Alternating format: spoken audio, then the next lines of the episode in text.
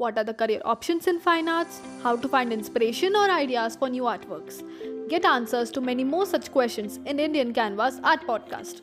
आज हमारे साथ हमारी पहली गेस्ट रेनू खेरा जी हैं she is the founder director of National Institute of Fine Art and art curator and art educator तो ma'am how does art benefit the lives of others आपको क्या राय है इस बारे में आर्ट डेफिनेटली बहुत बेनिफिट करती है बाकी लोगों की लाइफ को। जैसे कि अगर आर्टिस्ट के लिए बोलें तो सबसे पहले सबसे ज़्यादा कंटेंटेड पर्सन जो है, जब जब वो आर्ट करता है, वो खुद होता है।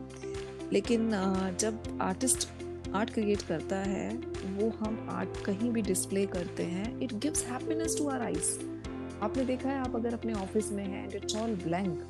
और उस आपका मूड कैसा होगा? और अगर मैं उसमें एक बहुत खूबसूरत सा कलरफुल आर्ट वर्क लगा दूँ तो आपका मूड थोड़ा शायद और अच्छा हो जाए पॉजिटिव हो जाए उसको आते जाते देख के। सो समवेयर आपका जो माइंड है वो उन कलर्स की वाइब्रेशंस को कैच करता है।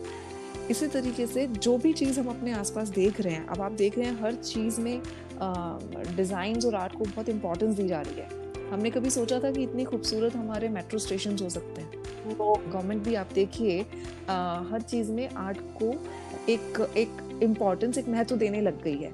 क्योंकि हमारी लाइफ में जो स्ट्रेस है, जो भाग दौड़ है, उसके बाद अगर हमें कुछ अच्छी फॉर्म्स में आर्ट को देखने को मिलता है तो एक जनरल पब्लिक आप कह रहे हैं कि जनरल हमारी सोसाइटी को क्या इम्पैक्ट होता है हमें बहुत सुकून मिलता है हमें बहुत इससे एक रिलैक्सेशन मिलती है तो समवेयर हम डायरेक्टली और इनडायरेक्टली उसको अपने माइंड में सबकॉन्शियस माइंड में उसको लेके जाते हैं और वो हमारे नर्वस सिस्टम को रिलैक्स करती है so art is really good for even people who are not painting. Even if it is around you, you will definitely feel soothing.